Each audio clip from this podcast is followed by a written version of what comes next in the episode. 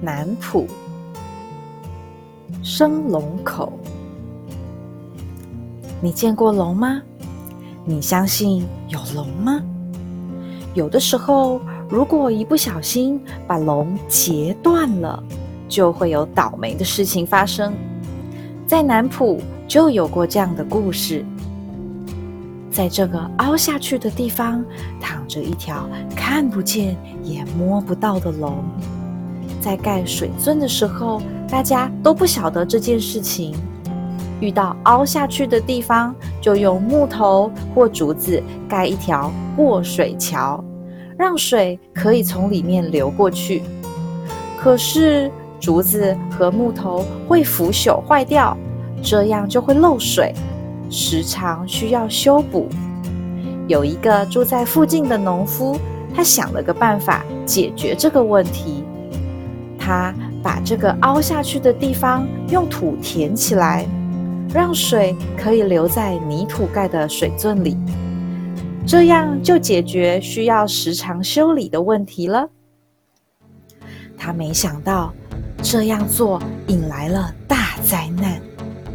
从凹下去的地方被填起来的那一刻开始，南浦的鸡跟狗都不再叫了。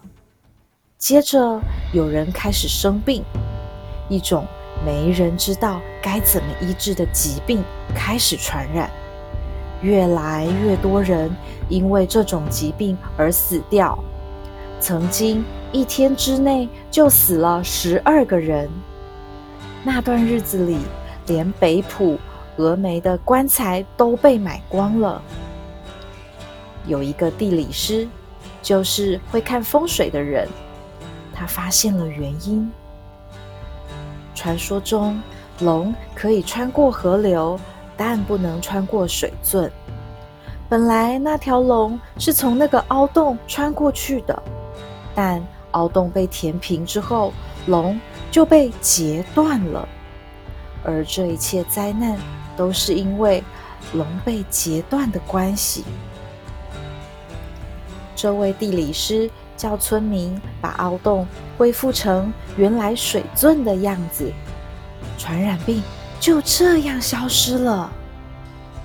从那时候开始，一直到现在，这条水圳已经改建过很多次了。每一次改建，南浦人都坚持要保持这个凹洞的样子，好让龙能够安稳地躺在这里。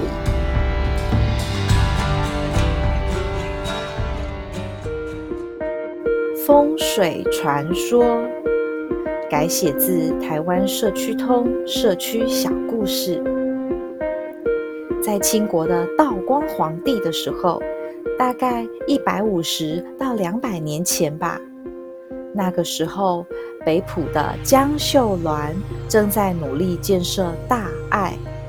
有一个地理师叫做中川明，他从中国来到台湾，寻找传说中的龙穴。当时他从竹南中港西的港口登陆，往竹堑城的方向看，发现那里的山头很可能是他一心想要寻找的龙穴。于是顺着头前溪往上游走，一路来到了北浦。当他在观察龙穴时，发现这里即将要有大人物出生，是一个不受国家控制的草霸王。他用法术算了一算，发现还有改变的方法，可以让草霸王转变成为国家的将军。于是他一路寻找草霸王会出生的家庭，终于找到了南浦的萧家。他到萧家拜访，想用借宿在萧家，再想办法为萧家改变命运。不过萧家以为他是小混混来骗饭吃的，就说因为萧家正在忙，只能提供吃的，没办法让他借住，建议他去北浦江家借住。中川明只好去江家，将家人热情地让他住下来。中川明研究观察了很久，终于找出改变草霸王命运的方法。他跟江家的主人说，南浦萧家将会出生3位小孩，他们长大后会成为让全岛陷入战争的大将军。江家的北浦会最早受到影响，只要在大爱的龟山、峨眉、三湾这3个地方设置习字亭，把全庄的废弃纸类都集中在这个炉烧掉，就能用全庄的力量克服这个灾难。